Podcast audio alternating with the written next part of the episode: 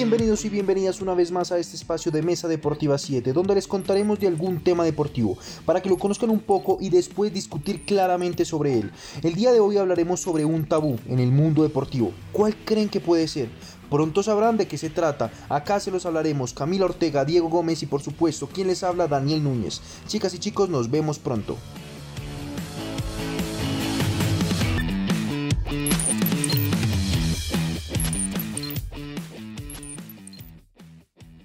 Existen ciertos temas que siempre han tenido algún tabú alrededor del mundo, pese a los avances que pueden llegar a tener o han tenido con el paso del tiempo, como por ejemplo el caso de las apuestas, especialmente las apuestas deportivas.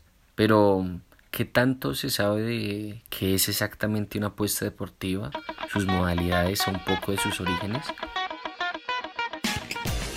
Pues bien, una apuesta corresponde a un modo de juego en donde debe haber mínimo dos participantes, donde se clarifique de qué lado está cada uno. Lógicamente, deben estar en contra.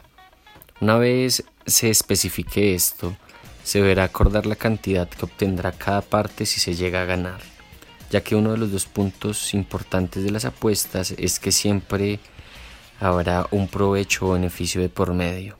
Uno debe perder y otro ganar. Si no, se verá efectiva la apuesta y las partes no se verán comprometidas a pagar. Ahora bien, una de las apuestas más reconocidas a nivel mundial son las apuestas deportivas, las cuales también son las más antiguas entre los juegos de azar. Todo comenzó hace dos mil años o un poco más, cuando la civilización griega empezó a hacer apuestas en los distintos eventos deportivos que se practicaban. Luego de algunos años, con la conquista romana, los romanos adoptaron la práctica y la convirtieron en un negocio, aunque realmente comenzó a expandirse y a ser reconocida en Inglaterra en los años de 1780, donde se inició con las carreras de caballos. Aquí todas las personas que trabajaban en las fábricas de carbón y en la industria apostaban seguidamente a los caballos y algunos otros deportes. Luego llegó a Estados Unidos y poco a poco las casas de apuestas fueron apareciendo, lo que deriva más deportes a esta colección de apuestas. Las casas de apuestas eh, en su mayoría hoy en día llegan a ser virtuales por la pandemia que estamos viviendo.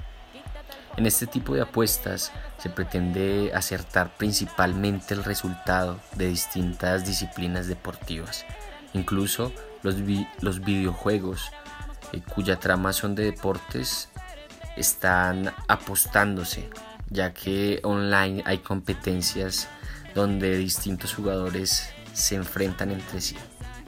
Otras características que son importantes conocer dentro de este mundo de las apuestas deportivas es el funcionamiento y cuotas de estas apuestas. Para lo primero existen distintas formas para apostar. No es necesario solo apostarle a un resultado, por ejemplo, que un equipo gane, lo cual es la forma más clásica de, hacer las apuestas. También puede apostársele a un resultado exacto, a que los dos equipos anoten un gol, por ejemplo, o la llamada doble oportunidad donde el apostador elige de, las tres alternativas que tiene dos. Ejemplo, el equipo visitante gana o empata, o el equipo local gana o empata, o cualquiera de los dos gana. De igual forma, también se puede apostar a diferentes eventos ocurridos dentro de un mismo partido. A esto se le llama apuesta combinada. Otra opción es la apuesta especial, donde se le apuesta a diferentes elementos del equipo más no al partido. Una de las apuestas más conocidas es la de handicap y el handicap asiático, el cual es el sistema para atribuir ventajas entre diferentes competidores para igualar sus posibilidades de ganar. Por último están las apuestas por tiempo, es decir, las que se hacen en directo mientras ocurre el evento deportivo. Las apuestas en directo o también las apuestas a largo plazo que es cuando un evento dura muchos días, por ejemplo un partido de ida y vuelta donde la clasificación se define días después. Ahora, en cuenta a las cuotas. Hoy en día, las casas de apuestas intentan hacer las cosas más fáciles para los apostadores, para evitar confusiones, y es mostrándoles cuánto pueden llegar a ganar a partir de en cuanto esté la cuota y cuánto quieren apostar. Pero, ¿cómo así que en cuánto esté la cuota? Pues bien, hay tres tipos de modalidades para las cuotas, lo cual es lo que especifica cuánto podría ser la ganancia potencial en la apuesta. Estos tipos son cuota americana, la cual se puede representar en números positivos o negativos como menos 100 o 100. En el caso de la positiva es lo que la casa de apuestas le devuelve al apostador. Y en el caso de la cuota negativa es lo que hay que apostar para ganar X cantidad. Otro tipo es la cuota europea. Es una de las más conocidas. Está en un número entero o decimal. La cuota multiplicada es lo que gana el apostador, dependiendo de cuánto se apostó. Y por último está la cuota inglesa, la cual se representa en forma de fracción, la cual multiplicada es lo que se gana. Sin embargo, recorriendo el camino entre las apuestas deportivas se puede evidenciar que no todas son legales. Y es allí donde radica uno de los verdaderos problemas, pues gran parte de los lugares son ilegales.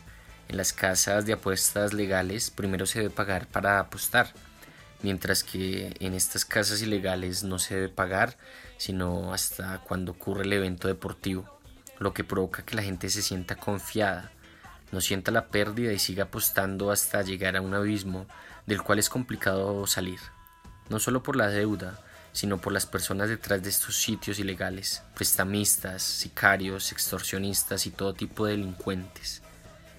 Otro problema de las apuestas ocurre desde la parte psicológica, donde la gente se ve envuelta en una adicción intratable, en donde entre más pierde, más quiere seguir apostando en su intento por recuperarlo y al final lo único que ocurre es que ponen en juego objetos invaluables y pierden absolutamente todo.